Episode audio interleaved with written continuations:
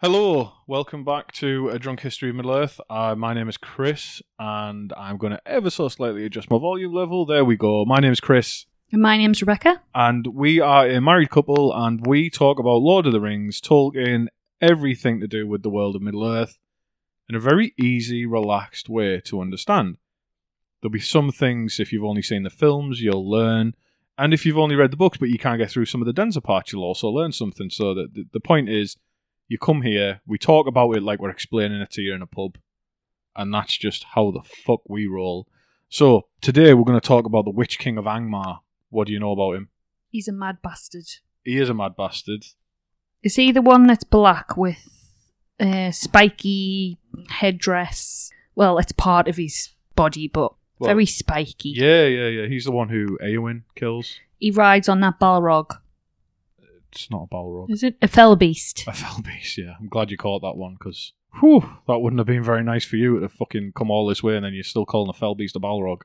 Yes, so we're going to talk about the Witch King of Angmar today.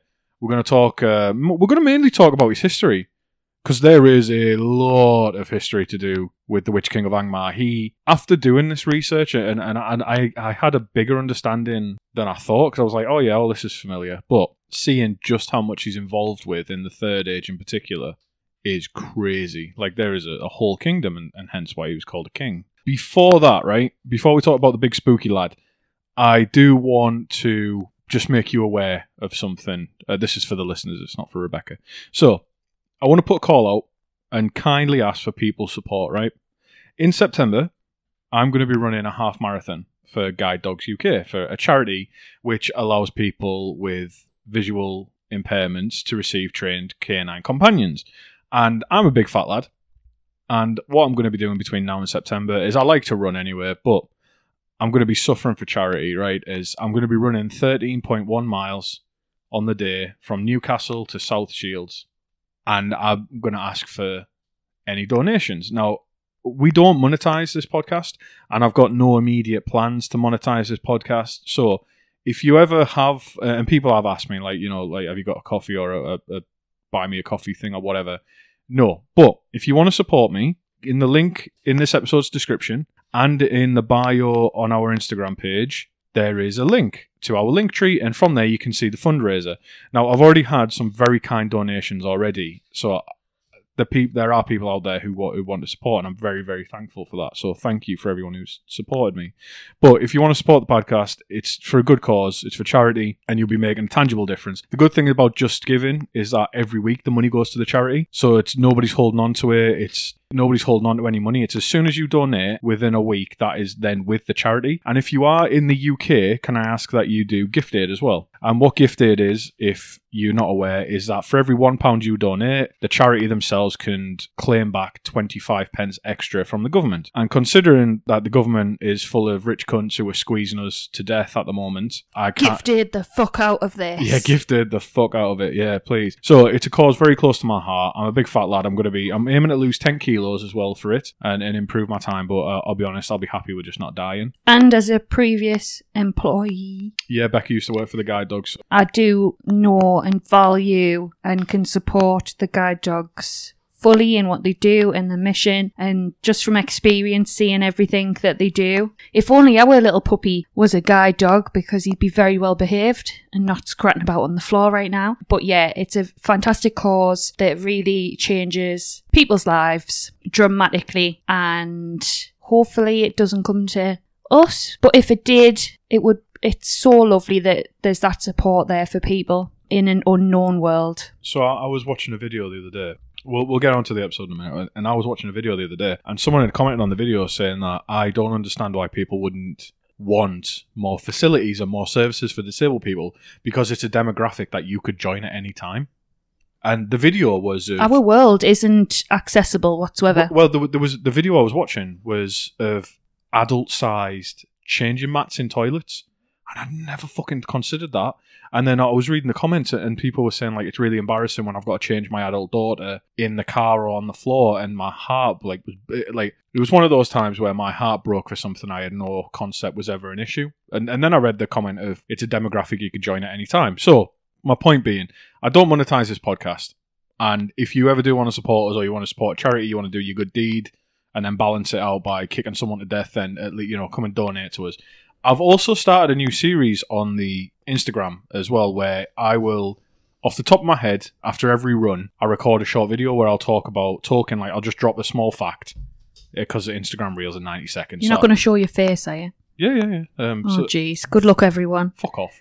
So after every run, I've already, I've already done it You anyway. sweaty mess. Right. After every run, I, I'll, I'll drop a little bit of talk and knowledge, and we'll, we'll have a little conversation. And it's just a way to, to let people know that I am doing the training. If you go to the Just Giving page as well, every time I do a training run, Strava syncs it, so you you'll see about th- roughly three runs a week from me when I, while I'm training. But anyway, enough said. On with the show. So the Witch King of Angmar, pretty fucking scary dude. To be fair, you know, he's a he's a bastard. A mad bastard. He's he's not a mad bastard. No, no, no. He is Sauron's most feared servant, and for good reason. One thing I want to cover off first that we're good before we get into this, and I am pleased I can use this knowledge because I I discovered it and I was talking about it months ago, and now I can really talk about it. So you hear that you hear Sauron referred to as the Necromancer, right? In the Hobbit, he's called the Necromancer. Yeah. But then I imagine that after you, when we, we've done all our episodes about the Silmarillion and stuff, you've learned that spirits go to the Hall of Mandos when they die. Yeah. Uh, and or like elves are reincarnated, and you're like, well, what the fuck? Because humans leave Arda entirely, they go to be with Eru Iluvatar, so their souls aren't kicking around. It turns out, and this is something that everybody has to understand before we move on with the show, right? We're going to talk magic and spirits and whites or, or wraiths. When when you die, some people uh, they can refuse the call of Mandos. They can refuse to go to the halls of Mandos, and if they do that, that in itself is a sign of essentially like badness or evilness that you refuse that call to the afterlife. And if you do that and you resist the summons to Mandos, then you become what's called houseless. And when you are houseless, you are Doomed to wander. you're doomed to wander, yeah.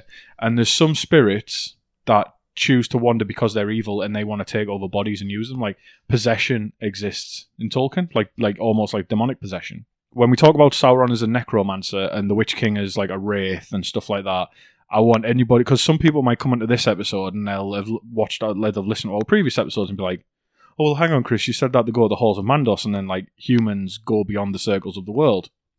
It's all a choice.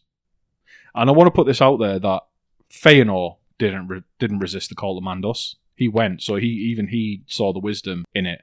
Because to the, to not go to the Hall of Mandos leaves you open to people like Sauron or or Morgoth or the Witch King of Angmar to use you for their own ends. So you're not saying that it's just people who predominantly already follow them people. It's just people who are just like crazy, just like, nah, Yeah, don't fancy it. yeah, could be. But then that leads them to potential. that leaves it to either you- Product. You, will wander the earth as a spirit, or you will be used and subjugated by one of the big bads. Yeah. So yeah, um, not just men as well. Elves are subject to this. Like elves did it, particularly Nandor elves and Avari elves. Because I, I, there's, no reference, I don't think, to any high elves, i.e. the the or anything like elves. Basically, elves who went to Aman or elves who went to Valinor. None of them are recorded as refusing the call to Mandos. Like even Feanor went. Like he went to Mandos and he'll be there till the end of time, but he still went because he knew the alternative was that Morgoth would make a very good meal of your soul. So I just wanted to, to, to start on the footing because the first thing we're going to discuss is that the, the Witch King of Angmar is a wraith. He is undead. He he is one of the spirits that has refused the call to Mandos, and because he's so subjugated by Sauron's will, and as are the other nine go- nine Nazgul, that they are stuck with no afterlife. Like they they exist in the unseen world. That's why they're invisible. So is he the king of. So are, are the Nazgul like the top tier, and he's the king of the Nazgul and everything below it? Well, he's a king because he had his own kingdom. But I'll I'll come on to that in Okay. a second. Sorry, I'm jumping the gun. Oh no, no, it's fine. No, it's fine. Uh, so it said. So Tolkien himself said there was a, a essay I read called "The Laws and Customs of the Eldar" or "Among the Eldar," whatever, and it said not all of these are kindly. Uh, so he talked about spirits that refuse, the like spirits that haunt the world. Not all of these are kindly or unstained by the shadow. Indeed, the refusal of the summons is in itself a sign of taint. It is therefore a foolish and perilous thing, besides de- being a wrong deed forbidden, forbidden justly by the appointed rulers of Arda. If the living seek to commune with the unbodied, though the houseless, i.e., the spirits, may desire it, especially the most unworthy among them. For the unbodied spirits wandering in the world are those who have at least refused the door of life and remain in regret and self pity. Some are filled with bitterness, grievance, and envy. Some were enslaved by the Dark Lord and do his work still, though he himself is gone. They will not speak truth or wisdom. To call on them is folly.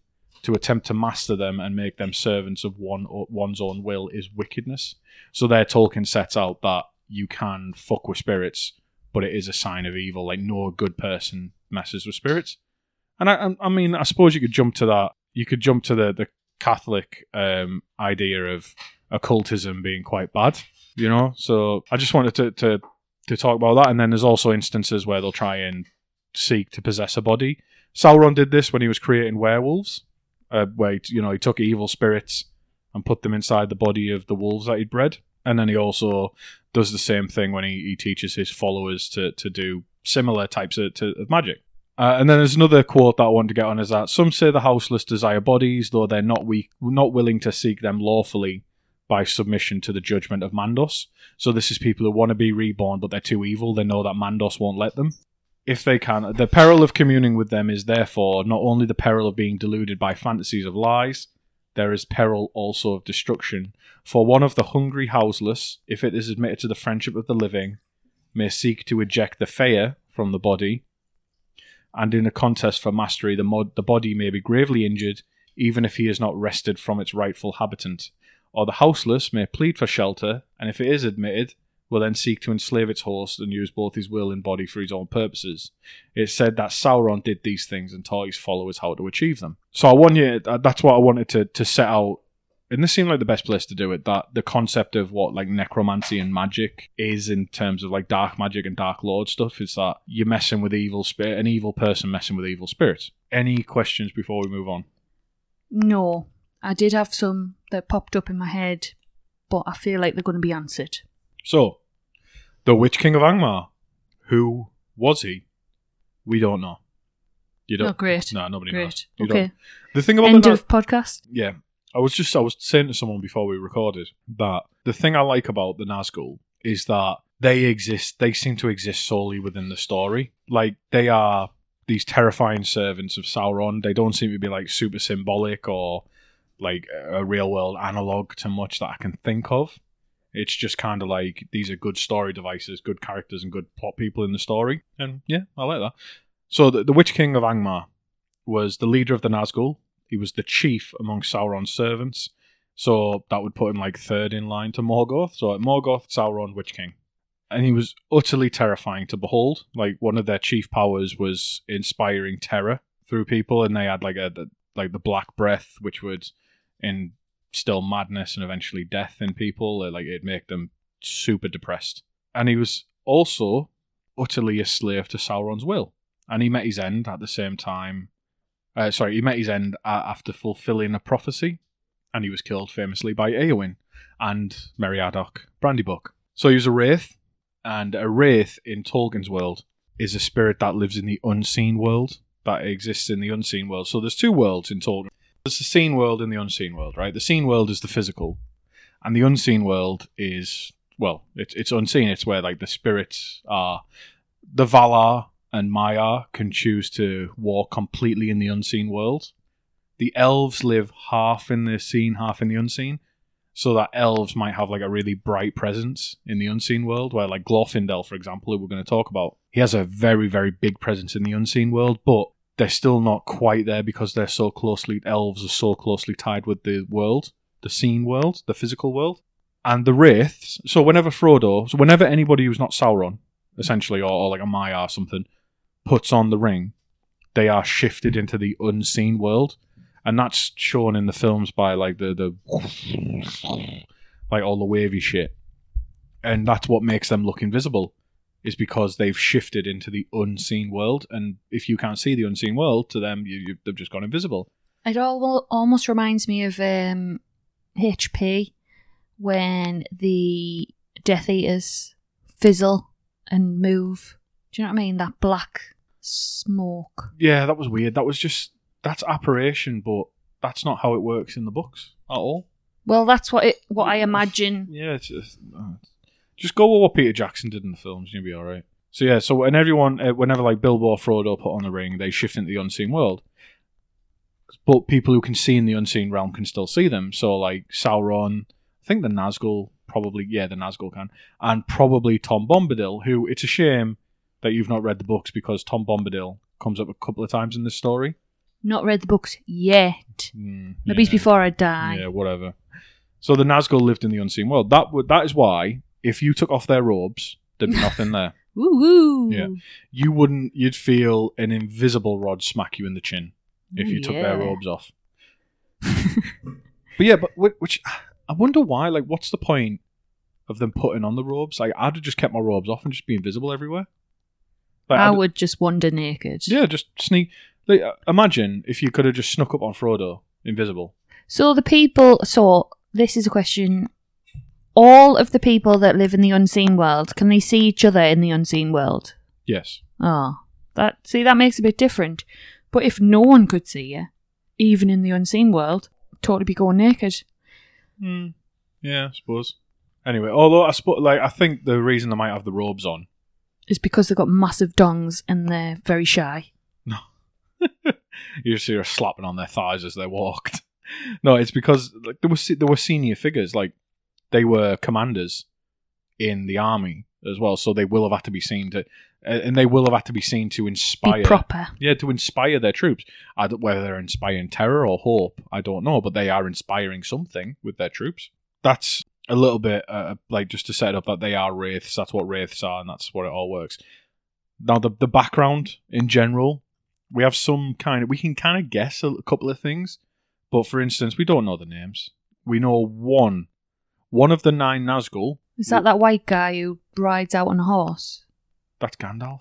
No, the white guy with the massive teeth, and he's like, and he's the, like blind. That's the mouth of Sauron, who Ah, is not one of the Nazgul. That's been a long time. That episode. Because if he was one of the Nazgul, you wouldn't be able to see him. I'll have to. If you could re- describe his teeth, he's not a Nazgul. But then, how do we see this black guy? Because they've got ro- black robes on. Right. Okay. Okay. Yeah, I get it. Black robes Filled covering, with emptiness. covering invisible bodies. Yeah, okay. Yeah, okay. So that does mean that he's got no clothes on in the other world. He's got a robe on. So he's got a robe on in the other world, and you can see his body and figure.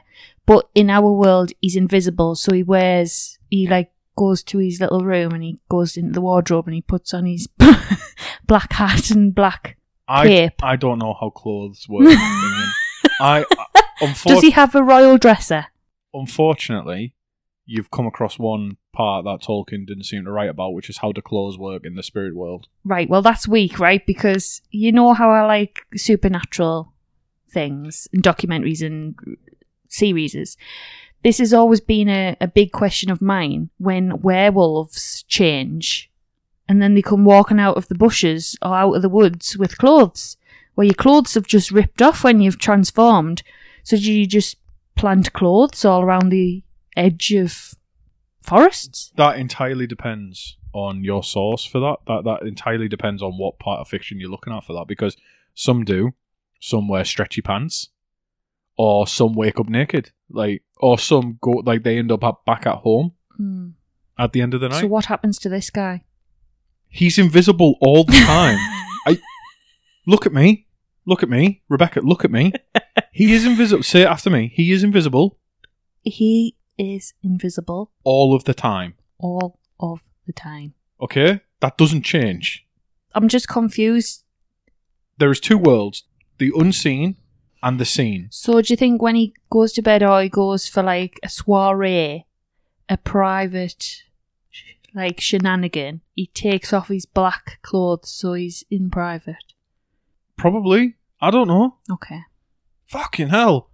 I'm, telling trying How, to get me head round it. I'm telling you how little we know about these people in general. We don't know their name, and you're like, "Oh, well, what about his wardrobe?"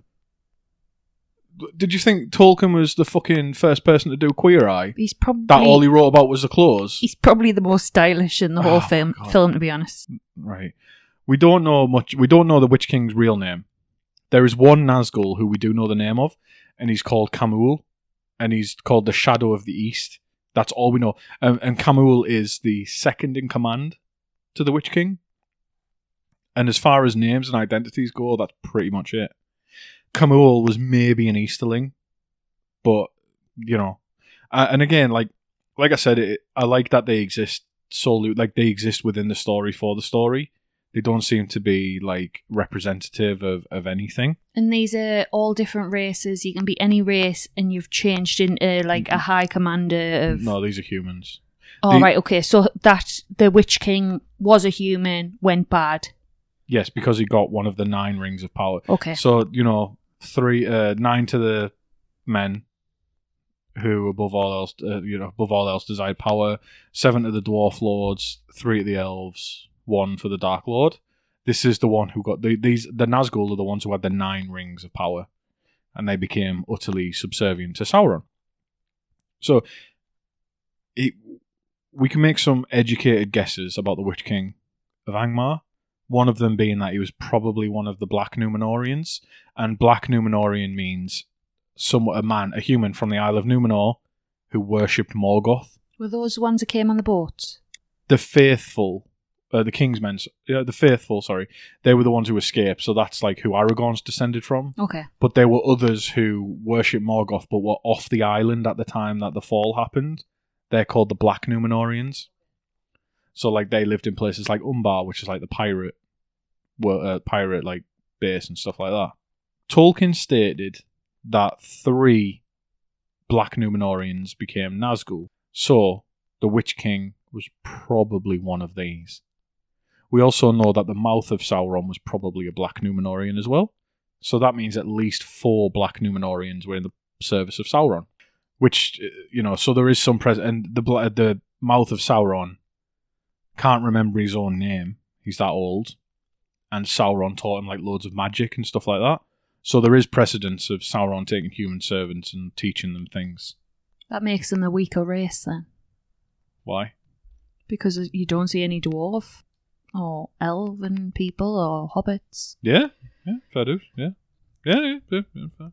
It yeah. With the rings of power, it said that the dwarves, dwarves don't bend to other people's wills. Yeah. They just went insane Very and greedy. passionate yeah, and they just- yeah, they went insane and greedy. And the elves took their rings off as soon as they realized what was happening and hid them. So like they were never going to be. Have great Corrupted. introspection. Yeah, yeah. So th there's also I couldn't I couldn't find much of this, but I wanted to mention it. There's some speculation that he might have been a prince of Numenor from the line of Elros, called Isilmo, who he wasn't king himself. His sister was the queen, but he died, and he, the queen didn't have any kids, so his son became king. But I could not find where the fuck that speculation came from.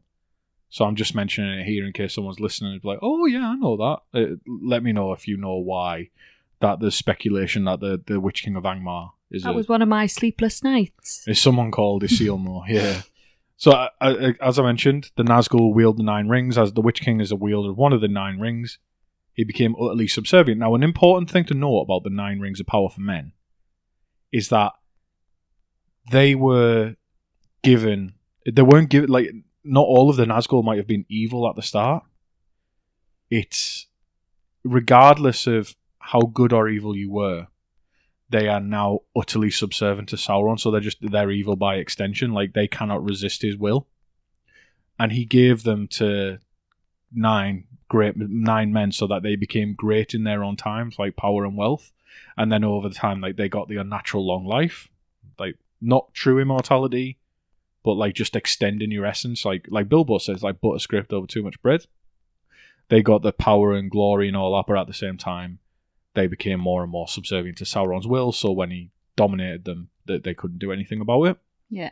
And he would have received this ring from Sauron sometime after Sauron attacked Eregion, which was an old elvish kingdom in the Second Age, and when he because that's when the Great Rings were forged, and when he killed Celebrimbor, because the elves, the elf smiths under the tutelage of Sauron, forged the rings of power. Uh, all like nineteen of them, and it will have been at some point after this because he didn't have the rings in his possession beforehand that he would have given them him. And another note is that there's only certain types of animals that will bear to bear them because like they're they're ghosts essentially like they're wraiths and the what the black horses you see are stolen from Rohan and specifically like trained for the Nazgul and I, just wanted to slot that in. But the ring gave the men so when the men got the Witch King got his ring and the other eight got theirs it would give them the power of invisibility at first because eventually it would just take them into the wraith world anyway. Uh, unnaturally long lives, like I mentioned, bring them power and riches, and, and then also be dominated by Sauron. There's some back and forth, which I think this is pretty fucking cruel, right? Apparently, Sauron had the rings in his possession, so he once they were utterly dominated by the rings, he took them back off him and kept them, which must have, must have been some kind of torture if they were that dependent on them. So, like, it's just been a pure cunt there, I think. He's like waving the crack in front of the faces of Yeah, yeah. the addicted. It is, it's just pretty shitty, that isn't it? Yeah. Are you ready to hear about some history of the Witch King? Yes. I feel like this episode, I know you've said that you don't have loads of information about it, but I feel like it's making my mind tick in different directions, which we would never cover on the podcast. But in my mind, I'm like, oh, wow. So does that mean this? And yeah, very interesting because we don't have the information. So, we don't have much information about him as a person, right? Or his identity. There is a lot of history in this episode, though. I think that's maybe why I'm enjoying it. There is there is a lot of like descriptions of battles and stuff like that, and, and like political maneuverings. So you're not going to pull out the language later.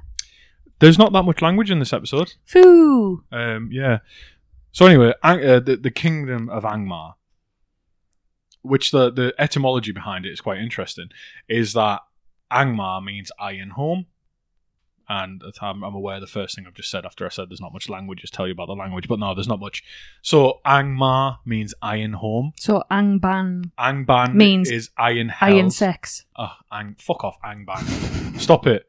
Angband means iron hells, and the chain that Melkor is wrapped up with when he gets arrested by the Valar is Angainor. Which I can't remember what it means, but it's iron something. An iron gynecology appointment. Oh, fuck off.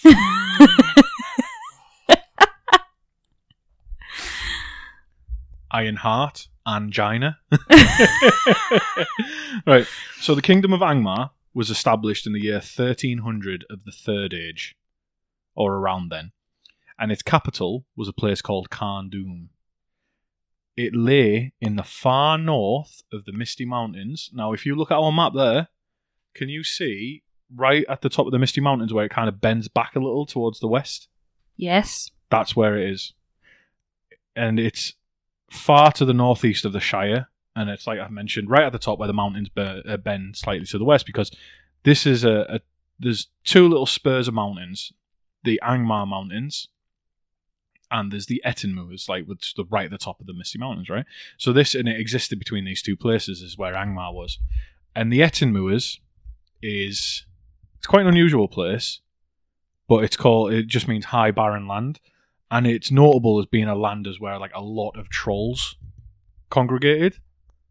Like it, it's it, to the point where it's called like the Troll Fells, Nice. which is pretty interesting. Aragorn calls it the Troll Fells, and and I think I thought there was reference to it in the Hobbit about like the trolls wandering down out of the Ettenmoors, but I think it's only in Lord of the Rings.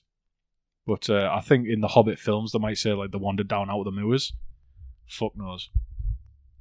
So the kingdom was established after Sauron became stronger again in the Third Age. So as a quick recap for Sauron, First Age, servant of Morgoth. End of the First Age, says, "I am so sorry, Valar." To he say, well, he says it to Eonwe, who's the, the greatest of the Maiar. Eonwe says, "I don't have the power to pardon or punish you. Go back to Valinor and throw yourself at their mercy." He says, "Mm, "Nah." Hides. Second Age starts to think the Valar have abandoned Middle Earth, so he starts to do what he wants. Eventually, he get, he falls foul of Numenor, becomes advisor to the king, is responsible for Numenor's downfall, is destroyed in the downfall, and fucks off back to Middle Earth with the ring, after causing the downfall of Numenor, Sauron the bastard. Third Age starts to gather his strength again because now he can't ever take on fair form again. So in the Second Age as well, like um, after like before the downfall of Numenor, he was responsible for the rings of power being forged, and he tried to he tried to deceive the elves of Eregion. So like Celebrimbor, Galadriel. Galadriel saw him for what he was and was like, "Get to fuck." Gil-galad and Celebrimbor. Ooh, I know Celebrimbor and the Smiths of the the the Mirdain, who were like the jewel smiths of Eregion. They loved him. He taught them how to do the rings of power. Not sure how Gil-galad felt about him, but I know Galadriel was like, no. Because he told them he was like a emissary of the Valar, and they believed him. Some of them believed him. Galadriel didn't, though. Anyway, so, by the Third Age, this now, he's, he's the War of the Last Alliance, right at the end of the Second Age, where Elendil, Gil-galad die fighting Sauron. Barad-dûr gets fucked up again. Uh, gets fucked up, sorry. Mordor gets fucked up, and there's peace for a bit. But now we're back again where he's starting to get stronger again. 1300 years into the third age of Middle Earth. So, the Witch King comes north because he wants to wipe out the Dunedain. And do you remember who the Dunedain are? I do I don't. you do not, you, you don't remember. I do no don't. I actually can't recall. Apologies. The Dunedain are the people who Aragorn belongs to. It's men of the West. Okay. Thanks for clearing that up. So the Dunedain, these are all the people who escaped. These are the faithful who escaped Numenor during the downfall. They, Can you not be serious for one second and just tell everyone how good that joke was. was? A, no, it was a really good joke. It was really. you didn't even flinch. I didn't. You just went, "Huh." I, thought. I. I, I thought I was quite funny. No, it's really funny. I can't. This fucking. Weak. Yeah. Just bear with us as Christopher opens his Oh my god! local beer. Fucking made by a local idiot. Right. sorry. Uh, Sorry for that, folks. Right. Yeah, the Dunedain. Good joke. Yeah. Do you know what you're making me think of? Do you know Tubbs from League of Gentlemen? Yeah, I, I can. I can, I can't. can I have a can of Coke? I can. I can't. yeah, that's what I was going for. right.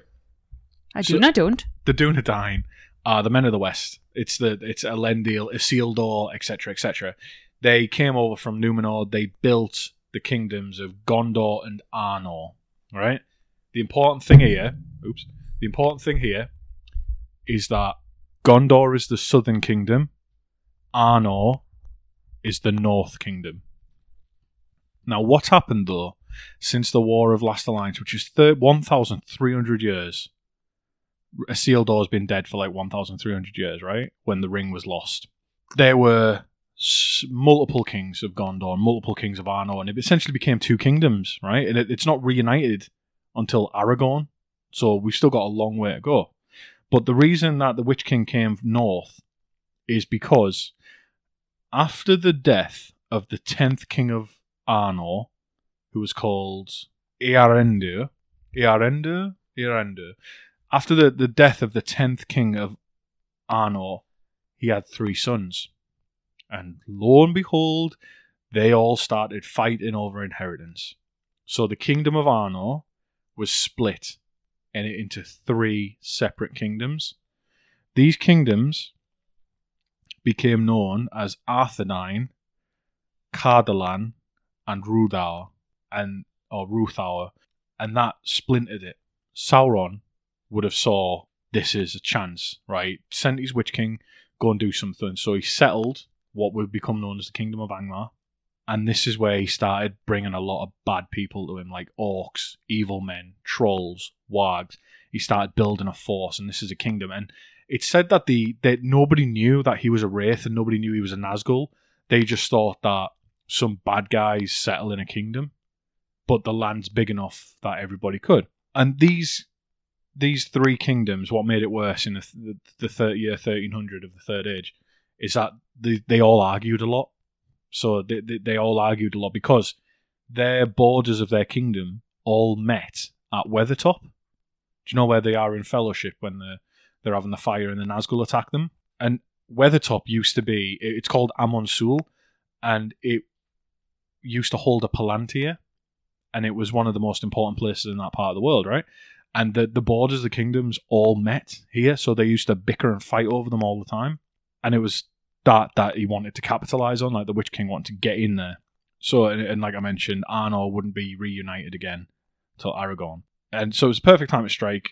So he acted just like Sauron, which I think is it's like a bit of a one trick pony. He just sent spies in to like he sent spies everywhere. Like Morgoth did it, Sauron did it. He sent spies everywhere, and they were particularly successful in the smallest of the three kingdoms, which was Ruthour. And this culminated in the so 109 years later. This all takes place over a long period of time, by the way, right? So in the year 1409 of the Third Age, Ruthour was taken over by a coup of loyal, like men loyal to the Witch King. So one of the three kingdoms was taken out of commission, and the whole point of all of this was to to kill the Dunedain, was to destroy them.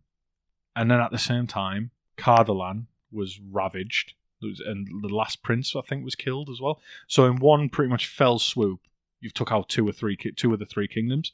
Arthur Arthedain is the biggest one, but it's still pretty fucked up. So Cardolan's raised, Ruthour's switch sides, or like saying neutral, locked up in its own battles, blah blah blah. But the Palantir, so they all start, they're all fighting over Weathertop. Like that's where one of the the princes is killed, and it's like the big battle is at Weathertop. And this is where Weathertop gets raised. So when we see it as a ruin, it was ruined in this battle. And the Palantir is saved and removed to the capital of Arthedain, which is a place called Fornost. But things are looking very, very bleak for like the humans, essentially.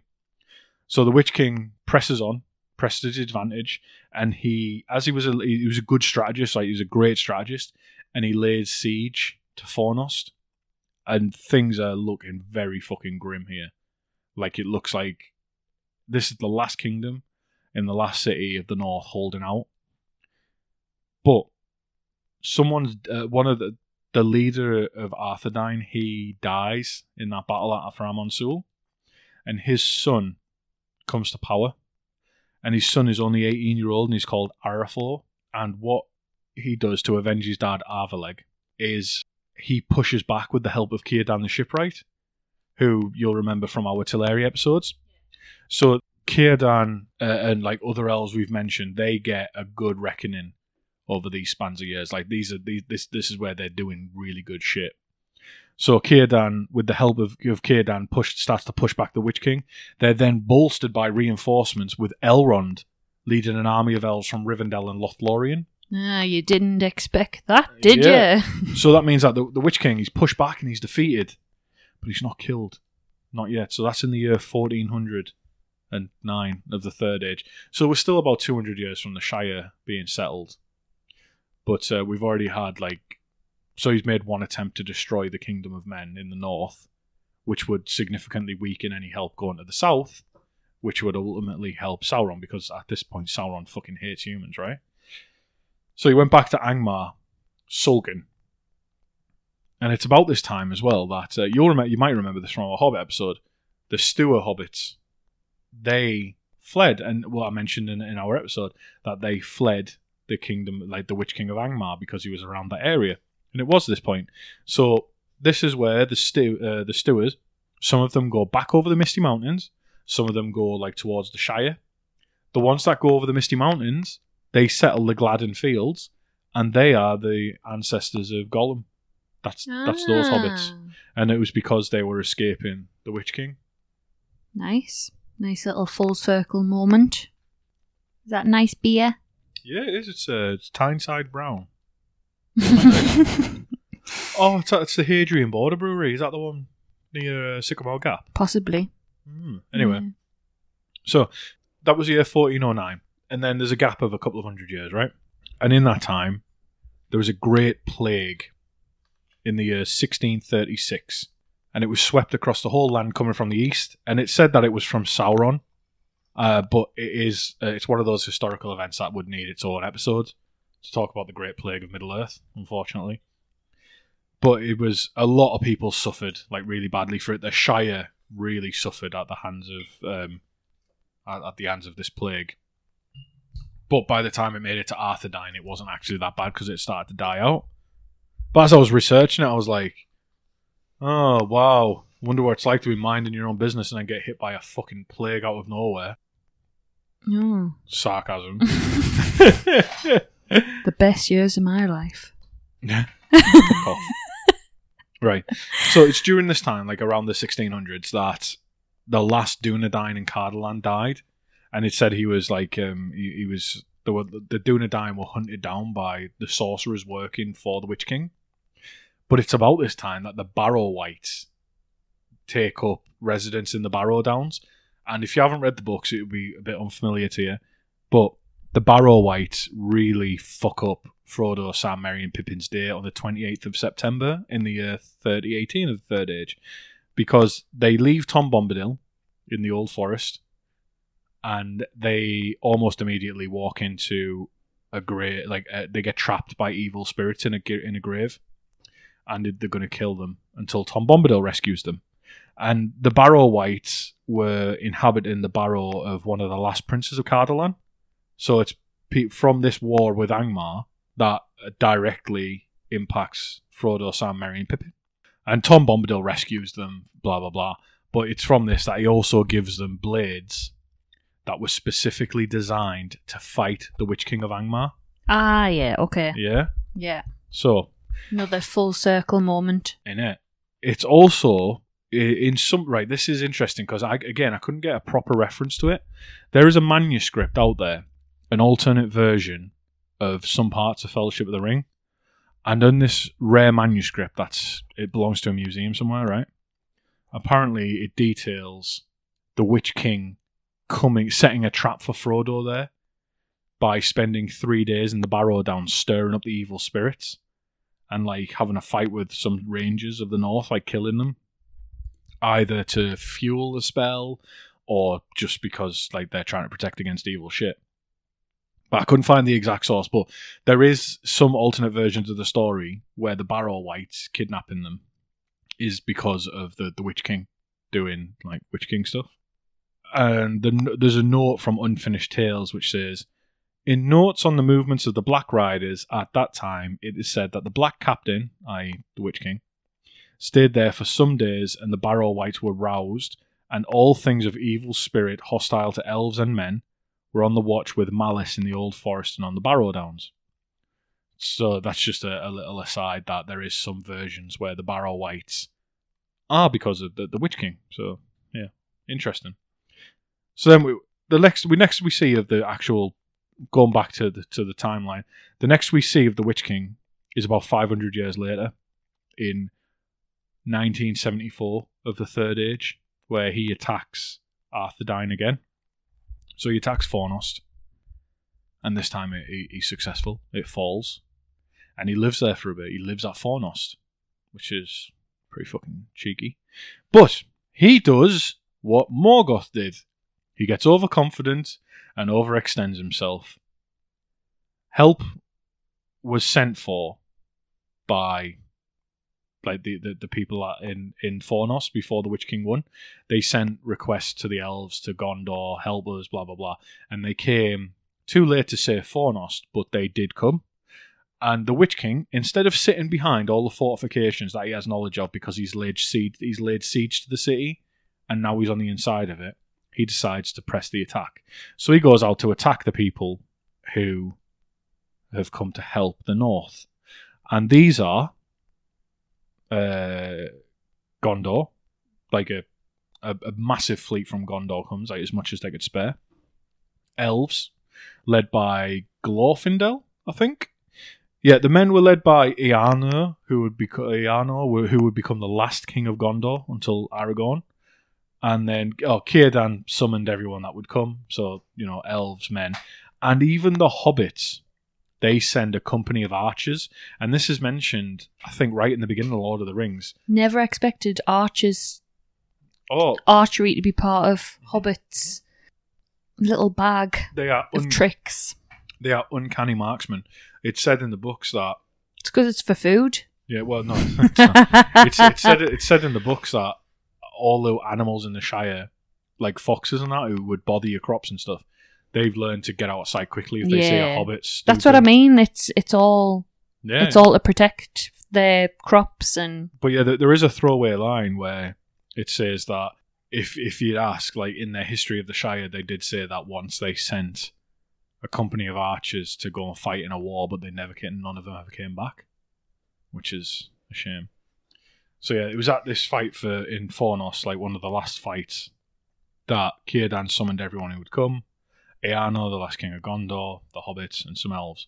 The Witch King was overconfident. He pressed his attack, and there was a battle on the plain between Nenuial, which means Lake of Twilight in Sindarin, or in the common tongue, West Westron, it was called Lake Evendim.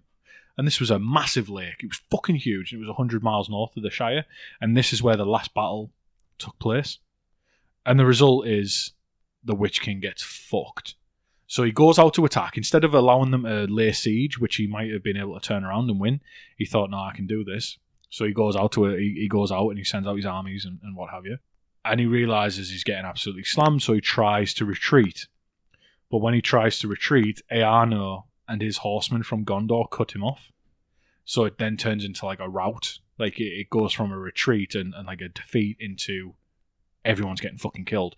So in the last act, act of desperation, the Witch King himself comes out to fight, and he goes to fight Earnur and kill him. But Earnur's horse bolts because he's so scared. The horse, and the Witch King laughs because he's like, "Ah, you're a fanny, you're running away, blah blah blah blah blah." And he goes to pursue him, but then Glorfindel, the best, one of the best elves who have ever lived, he died in the first age at the fall of Gondolin fighting a fucking Balrog when he was helping the survivors escape. And because he's such a good dude, he's an Noldor as well. He gets he's in Mandos for a very short time, gets re-embodied, and then gets sent back to Middle Earth in the Second Age. So he's a he's a good dude.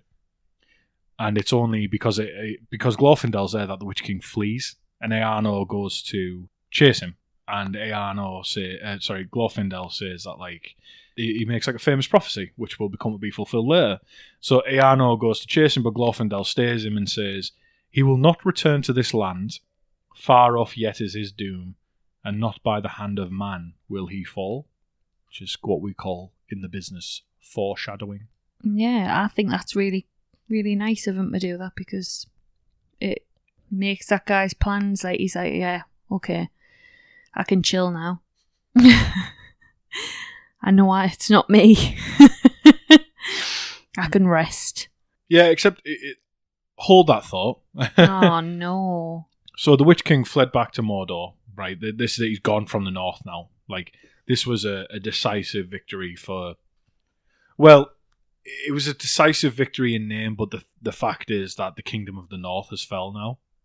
There's no more Arnor for a, a long time now, and we see a, see a steady decline. So the Witch King flees back to Mordor. This is in 1974 of the Third Age, not our age, and gathers the other eight Nazgul so by the year, and and that he gathers them to him by the year 1980 of the Third Age. So then Ang- Angmar and Carn Dum are now just like lost slash abandoned.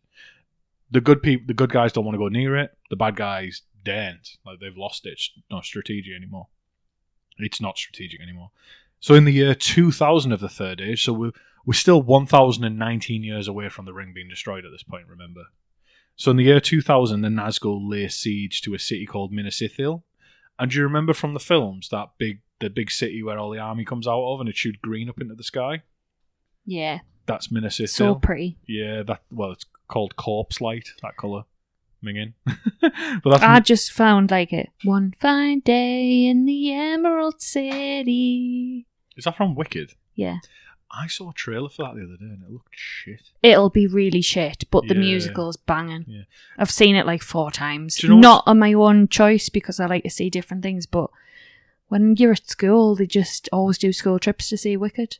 Anyway, Oh. Les Mis ruined me because that's a good film and a good stage show. Like it's a fa- it's a fucking fantastic stage show. Sweeney Todd's a Oh yes, Sweeney good Todd's film and a good stage show. I've not seen Grease on stage, I expect good things. Have, you haven't seen Sweeney Todd either, but Oh yeah, it's good. I saw the. You've O- not seen a lot of things on stage, Christopher. I saw the Office US do a rendition of Sweeney. Right. Anyway, we're, right in the year 2000 of the Third Age, the Nazgul laid siege to Minas Ithil, and Minas Ithil. I need to let it like just to lay it out for you, right? See here on our map of Middle Earth, our Jeff Murray app, uh, Jeff Murray map. Yeah, beautiful. Yeah. So, oh, he's got one called At the Movies. Actually, his art that I really want. It, it's it's like it's from like the seventies up till now. Like all the movie icons, and they're all sat in a theater together. It's Mm. unbelievable. Do you know what I'd like um, to do? real. A horror one. Yeah, well, like Freddy and Jason and all that are in there. Yeah, I'll show you it later. Anyway, right. So you've got Minas Tirith there, right? Yeah. Uh, but if you imagine there's like a line, so you've got Minas Tirith and then up to the Black Gates. Somewhere in the middle, you'd have Osgiliath, and then after that, you've got Minas Ithil, which sits up against like the western. Oh, you can see it there. So can you see where you got Minas Tirith, right? Yeah. Then just directly in a line next to it, you've got all those dots crossing the river. Yeah. That's that's Osgiliath. All right. Then okay. directly across from that, again, you see the last city in the mountains. Yeah. That's Minas Ithil. They were all three Gondor's cities. And Minas Ithil means Tower of the Moon, and it's the twin city of Minas Tirith and, and Osgiliath sat in the middle because Osgiliath used to be the capital of Gondor until, well, we'll come on to it. It was captured after two years, was Minas Ithil, and it became Minas Morgul, which is what we know Ah, as in the films Yeah. which means Tower of Sorcery. And this fucked up the surrounding land. And it put like an aura of fear into the world. Like it just it made the country bad. Like it made it bad. If that makes sense. Like a bit Lovecraftian, like the land itself went bad. Just like how Morgoth tainted Arda. I feel like there's more of a theme of badness from magic than there is goodness in Tolkien. That's but that might be because of him being a Catholic. That's interesting because, and I wonder as well because Galadriel, when Sam says, "I'd like to see some more of that Elvish magic," or "I like your Elvish magic," Galadriel's like, "I wouldn't call it magic. I just call it art." Yeah. So like she refutes it as magic. But we do know that the Catholics weren't a big fan of like occultism and that, were they? So well, probably. yeah, I not. feel like I Oh, feel yeah. like the magic theme runs harder through the dark powers and the dark forces than it does through normal life. well necromancy is is seen as like madness i've got to say like there's in the the fellowship discord i have a, a shorthand saying where like, i can't be asked to explain myself i'll just put abc always blame catholicism. And i just type abc at the end of a message like I feel like we need to remember this this bit. Yeah no good that yeah good. About good spot. magic. yeah good spot yeah. So Minas Morgul becomes a tower of sorcery and it fucks up the land right? And so they've lost Gondor have lost like a third of their cities essentially. That's not good. And well, you don't count like Dol Amroth, I guess, which is another thing entirely. Anyway, in the year 2043, Earnur, who we remember from the battle at Fornost, he ascends to the throne because he was a prince when he came to the rescue and tried to fight the Witch King, but now he becomes the king, right? He becomes the 33rd king of Gondor. That year, the Witch King sends him a message saying, Come and fight me, you big pussy. Earnur goes and says, Away then, takes his top off. Goes to fight him. But it's only the steward, the king's steward, Mardil, who can stop him from accepting it. Seven years later, the challenge is issued again. And this time, nobody can stop him. So Earnur takes a small group of lads and they ride to Minas Morgul. Surprise, surprise. They're surprise, surprise. They're never fucking. they're never fucking seen again, ever. And that. So this is the year 2043 of the Third Age.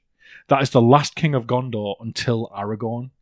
This is the time where the stewards begin to rule Gondor because the last king was a fucking moron who couldn't. So there's nothing really like there's no competition. You can do The line's broken. Yeah. The line's lost. There wasn't really a fight. He dragged them in, tortured them to fuck. Like, he might become a fucking Nazgul. We don't know. Like, do you know what I mean? Like, but he's gone. He's, got what a fucking idiot. My God. Anyway, it goes a bit quiet for the next thousand years, right? Except 400 years later, in 2475, the Witch King invades and captures Osgiliath. So that's two out of three cities now. And because he's been building these armies of like orcs and trolls and blah, blah, blah, they eventually get driven out by the steward at the time called Boromir. Boromir the First. The Boromir we know as Boromir the Second yeah. And we're 600 years too early for Sean Bean. But this Boromir is our Boromir's namesake because he's a mighty captain, he's a mighty warrior. Is he He- sexy? Yes, even the Witch King fears him, like he's that good of a captain. Because he's that sexy. So he he drives the Witch King out of Osgiliath, but he's one of the shortest ruling stewards because he suffers a Morgul wound, same as what Frodo does. Do you know when Ah, he gets yeah, stabbed? yeah, and they go into kind of a fever. so he gets the yeah he, he dies he dies and he rules for two he only rules for 12 years but he made enough of an impression that he made the witch king fear him and he drove him out from Osgiliath but he still he still died like but fair dues right so then Worth it. yeah uh, Osgiliath is abandoned by the witch king in the air but the area is still proper fucked up because like, by this point Osgiliath is ruins it's in ruin like they've wrecked it and it would be retaken by the enemy, like by the Witch King again in the year 3018 of the Third Age. That is the year of Lord of the Rings, right? 3018 and 3019. But the important part is this all happens off screen. We don't see them take Osgiliath again in the 3018. But that is regarded as the the beginning of the War of the Ring. So while Frodo, so this is June, right? Frodo doesn't leave the Shire until September. So in the June of that year, while Frodo and Sam are still fucking around going to the Green Dragon and that, Osgiliath has been taken, and that's why Boromir sets out after his dream to set out to find Rivendell. Yeah. All I can hear is um, cause I've been to the year 3019. Nothing's changed. Right, stop, please, please stop. Who sings that? Busted. Yeah, let's keep it that way. Ah. Do you know? Did you not hear that? Because I totally did. Nothing's changed, but stop it. Osgiliath has Stop been it. taken. Stop, please. Stop, stop, stop, stop. Right, so we go back a little bit in time. So, 2951 of the Third Age. Mm-hmm. This is when Sauron declares himself again. He sends three Nazgul. So, this is just after the events of The Hobbit ish, right? He sends three Nazgul to Dol Guldur in Mirkwood, which is where his old kind of like place was. And by happenstance, that's where they capture Gollum. And they learn like Shire, Baggins, blah, blah, blah. Yeah. But it appears there was some confusion about what the Nazgul learn here because they think the Shire is actually where Gollum comes from, which is the Gladden Fields. So that costs them a lot of time in finding the Shire. Well, like fucking 60 years, Jesus Christ. So uh, a lot of the. But now that we get to this point in time, a lot of it is now spent looking for the ring for the Witch King. He He's out and about and ju- he's just missing the important events. Like he arrives at Isengard too late to stop Gandalf escaping after he goes there to consult with Saruman. He gets like he, he arrives too just too late to prevent Frodo from escaping his house. Is it fate? Probably, yeah. You well, not quite you catastrophe, but maybe it's fate. Yeah, they they arrive just too late to stop Frodo escaping from the Shire.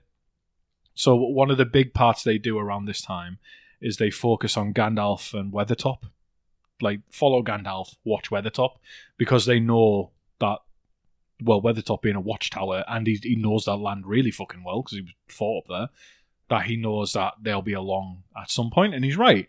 At Weathertop, they fight Gandalf at one point, and then a, a, a few days later, they also attack and stab Frodo. Like the Witch King stabs Frodo, and then there's other things that are doing as well. Like um, they they they run upon Grima Wormtongue, the Witch King. He interrogates him about everything that's going on, and Grima just spills all of the beans. And the Witch King decides to about uh, Saruman being a traitor and what have you, and what he's trying to do. And the Witch King lets Grima Wormtongue live because he has some kind of premonition that this would be the downfall of Saruman. And he's right, because he does kill him. They also got a lucky break here when they captured one of Saruman's spies and they found maps of the Shire which give them what they want. Um, but so they know how to find the Shire now. And they then met resistance as the Rangers of the North like fought to stop them getting into the Shire. It, it didn't go well for the Rangers.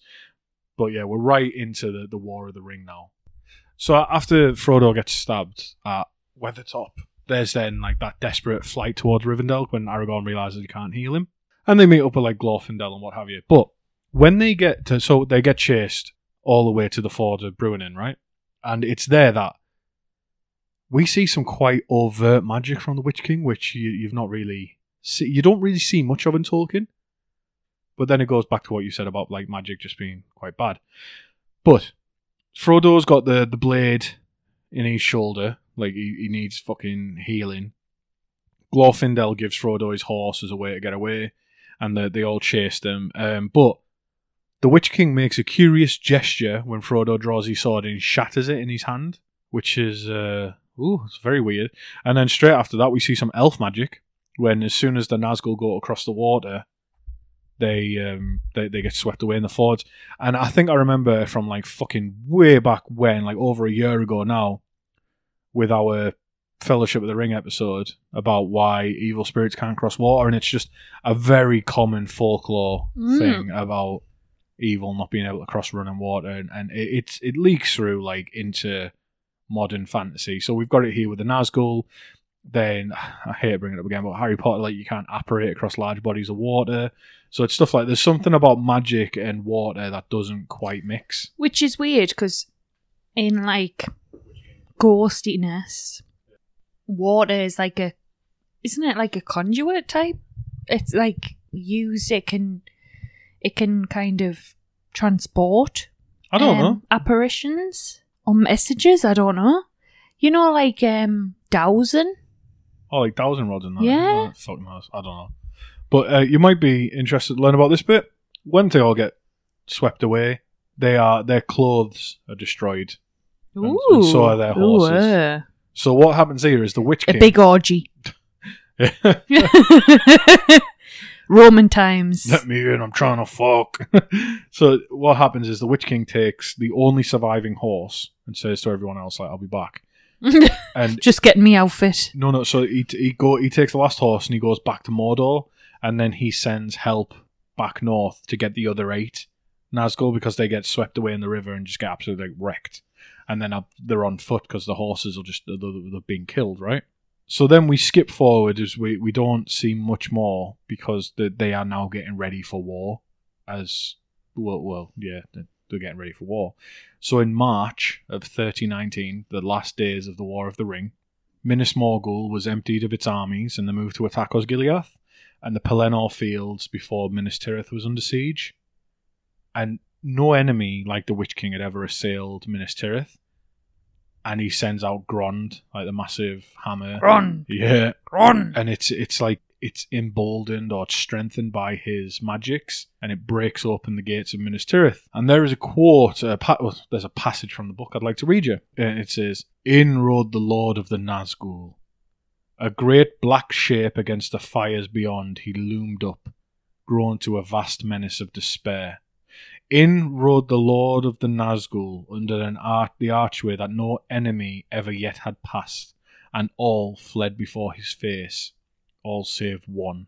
There, waiting, silent and still in the space before the gate, sat Gandalf upon Shadowfax. Shadowfax, who alone among the free horses of the earth endured the terror, unmoving, steadfast as a graven image, and Rath Dínen. You cannot enter here, said Gandalf, and the huge shadow halted. Go back to the abyss prepared for you. Go back. Fall into the nothingness that awaits you and your master. Go! The black rider flung back his hood, and behold, he had a kingly crown, and yet upon no head visible was it set. The red fires shone between it and the mantled shoulders vast and dark. From a mouth unseen there came a deadly laughter. Old fool, he said. Old fool, this is my hour. Do you not know death when you see it? Die now and curse in vain. And with that, he lifted high his sword, and flames ran down the blade. Now, this bit's interesting, right? Because who knows what would have happened if the Witch King and Gandalf fought? Because Gandalf did exactly the same things to the Balrog, Mm. and the Balrog kind of seemed halted by it for a little bit. And it kind like it kind of worked, like the bridge broke and, and what have you. But we don't ever find out because at that point the Rohirrim arrive. It's at that exact moment that the horns blare and you hear the Rohirrim. And in the film, it's to the best music ever. And when we see the concert, you'll see that, and, and you'll probably see me weep like a child. Um, but what another thing I wanted to find, I wanted to say interesting here is that when Gandalf says, "Go back to the abyss prepared for you. Go back, fall into the nothingness that awaits you and your master." That's Gandalf essentially saying the plan for you is the abyss.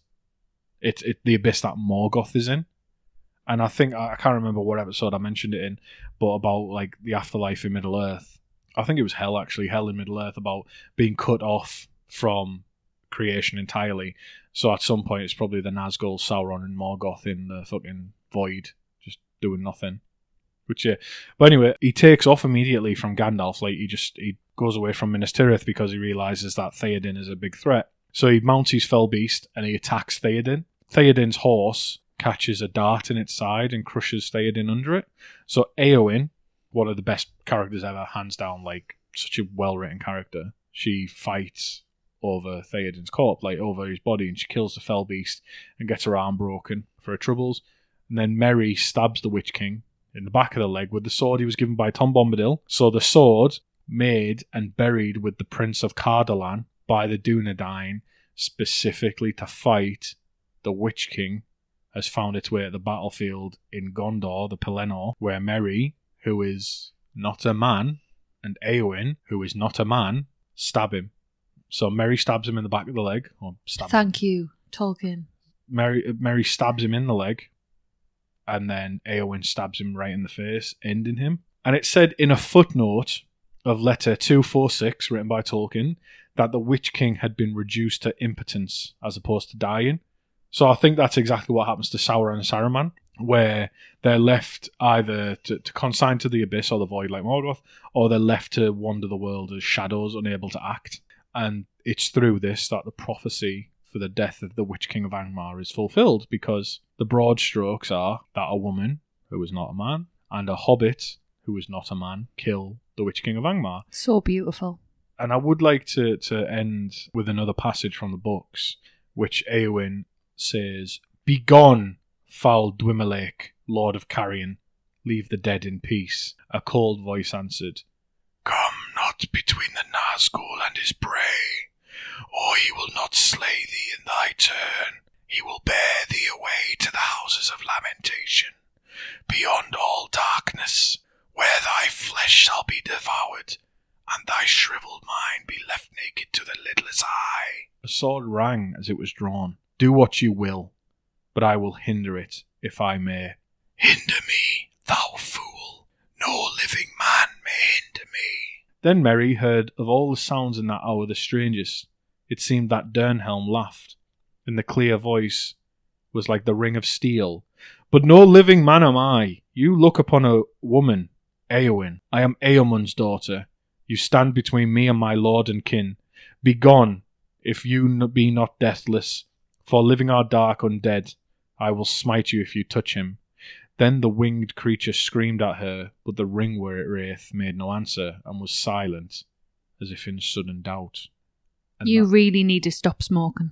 yeah, and that's uh, that. That's how he ends. Which I just I, I enjoyed researching this episode. There is a fuckload of history in this one. yeah.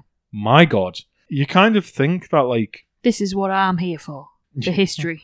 the the history, but it's, it's mental. Like he spanned that long. Like he's at least like four thousand years old, something Yeah. like that, three four thousand years old, which is a long time. When when we got to the point the, the where the Battle of Fornost, where Fornost falls, and then Earnur goes to Minas Morgul, and you realise there's still a thousand years until Aragorn becomes king of Gondor and Arnor. It's just like it's fucking crazy.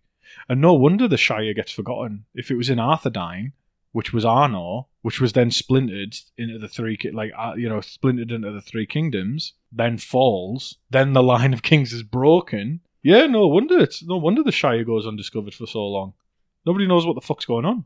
Yeah, it's great, but yeah, how how do you how do you feel about that? How do you feel about your knowledge of the Witch King of Angmar after that? I still am clinging onto the fact that he could totally just be free, single, ready to mingle naked all of the time. That he's hanging dong. Yeah, but he's he's very true and noble and he wears his clothes.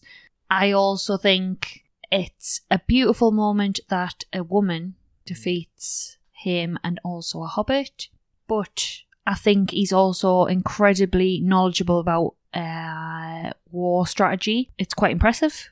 I, I've got a lot of respect for him in terms of he he's clearly where he is because of the knowledge that he has, which is you you can only respect that. You can't knock that whatsoever.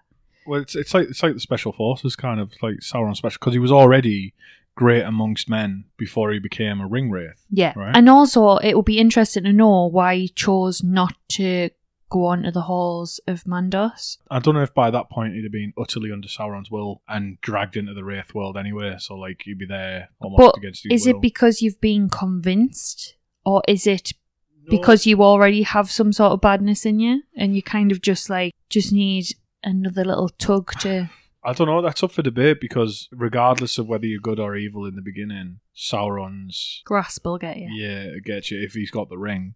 So you could have like it's and like he might have it- approached well, him. Do you know what? In fact, no, no. Do you know what? In fact, it's um, it's already answered for us.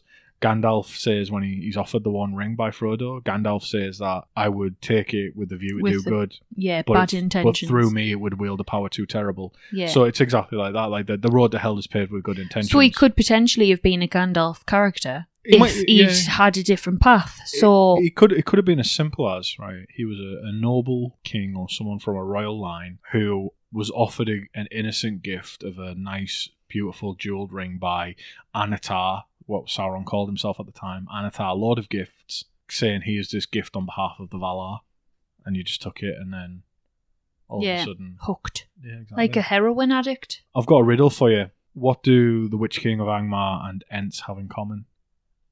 They're like sticking their fingers in holes. I don't know. Uh, no. they Is it not ex- as exciting as that? Um, I, I. I don't know. I think it's quite exciting that they both come from Macbeth, or suspiciously, Love Macbeth. a suspicious amount of things come from Macbeth. So Did you make that up just because I'm going to see Macbeth? no, I didn't know you were going to see Macbeth. Right, the prophecy that the Witch King would fall not by the hand of man, and the fulfillment of the prophecy occurring on a technicality, i.e., like being killed by a woman and a hobbit. Um, this is from Tolkien Gateway. Bears a striking resemblance to the prophecy regarding the title regarding Macbeth, where it says that Macbeth will be slain not by a man born of woman, and then killed by Macduff, who was from a cesarean section. And then this is also very similar to our Ents episode, where Tolkien was annoyed with the idea that there was that prophecy about the, the trees or the, the, the trees of this certain forest killing someone, and it was because the, the the enemy soldiers had hid behind the branches that they'd cut off of the trees and moved with them. So yeah, that's two two two parts of Tolkien, Lord of the Rings type things that come from Macbeth. Alleged, well, a suspicious part of it comes from Macbeth. But I don't know, like, is it? It's not really suspicious if, it, if it's Shakespeare, is it? You know, can't really fault anyone for that. Yeah. But anyway, that is. Uh, been a long one, but a good one. it's been a good one. Aye, it's been a lot of history. It's been a lot of history there. Been- yeah, I've really good. enjoyed this one. Oh, good, good, good. There's been um, there's been a bit of demand for this one. It's been yeah, there's been a few people like people who don't know each other or, or, or anything like that who've messaged saying like I want to hear more about the Witch King and, and stuff like that. So uh, I think he's a, it, it's a strong guy. Yeah. Do you do you know more about him now than you did at the start? Definitely. Good. So, right, uh, we're going to wrap up here. Like I said, go check out the link in the bio. Donate to my fundraiser if you can. It's open until September, so don't feel any immediate pressure because you know you might be like, I want to see how this turns out, fat boy. I want to see what kind of miles you're putting in. Absolutely, I would urge you to go and look at the Just Giving page anyway, because you'll see my uh, my training runs pop up. Because Start Strava syncs the activities, and I think it I think it keeps the total count of the miles I've ran while training. So that should be pretty cool. And then hopefully on the day it fucking jumps up by another thirteen. Well, you did that run, didn't you? I, Where I- you, I did one yesterday. you yeah. no, but I mean, you did that like where you Oh. had to run like the Shire or something. Oh, the um, I'm still doing that. The Conqueror Challenge. Yeah, I did. I did the Shire one, and I'm now on the next bit to to Moria, and it's fucking long because I there's a story mode where you can just do like the abridged version. I was like, no, fuck that. I want the the full one. So it's like Yeah. a thousand kilometers or something. Anyway, right. Uh, yeah. So let us know what you thought about the episode. Let us know if there's anything I've missed, anything that you have questions about. let me know if I have to drink less wine next time. Yeah. Come and find me on Instagram. You can see uh, all the shitty memes I post, some law stuff, just have a good chat. There's a lot of people who come and just chat to me on Instagram, which is really nice. But yes, so uh, for this week, it has been a good one. So I am out. So that's goodbye from me, Chris. And good, re- Goodbye from Rebecca. Eh? I can't even speak. Bye.